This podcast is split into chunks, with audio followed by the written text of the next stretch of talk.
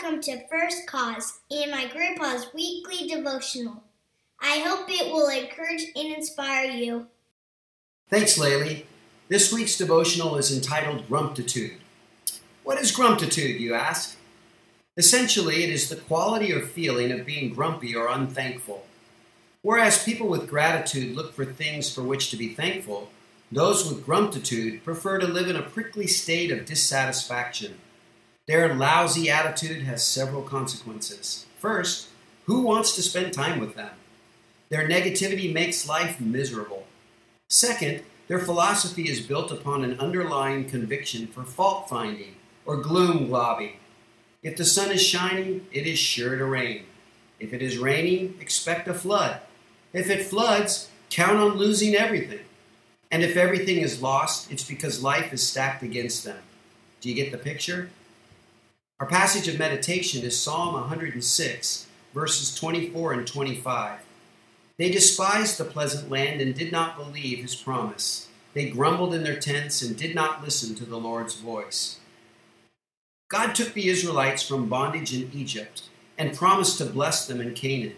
Despite unprecedented, spectacular miracles, 24 7 protection, and stellar leadership from Moses, they refused to trust God preferring to wallow in a perpetual state of grumptitude. You probably have encountered people who describe themselves as Christians, but they do not radiate the saving light of grace. Instead, they exude a critical spirit towards anything that disagrees with their negative narrative. They are masters of sarcasm, black belts in blaming, connoisseurs of denigration, and stubbornly resolved that those who live joyfully are brain dead. They do much to hurt the cause of Christ, for their complaining is a turnoff and does not reflect what it means to be transformed by the Messiah. In his book, Brave, Strong, and Tender, Phil Downer wrote, Grumbling, negative words take away the power of God from our lives.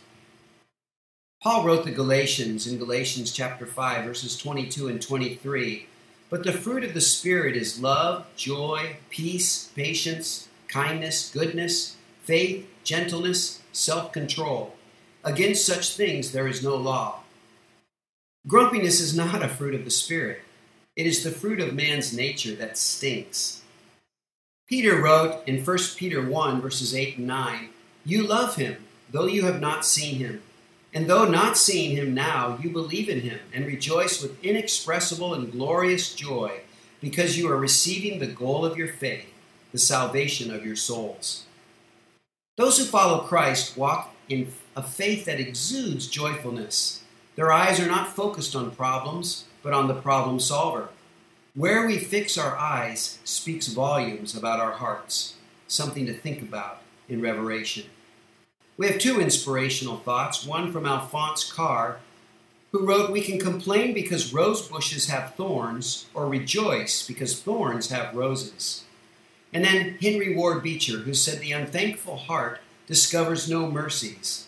The thankful heart will find in every hour some heavenly blessings.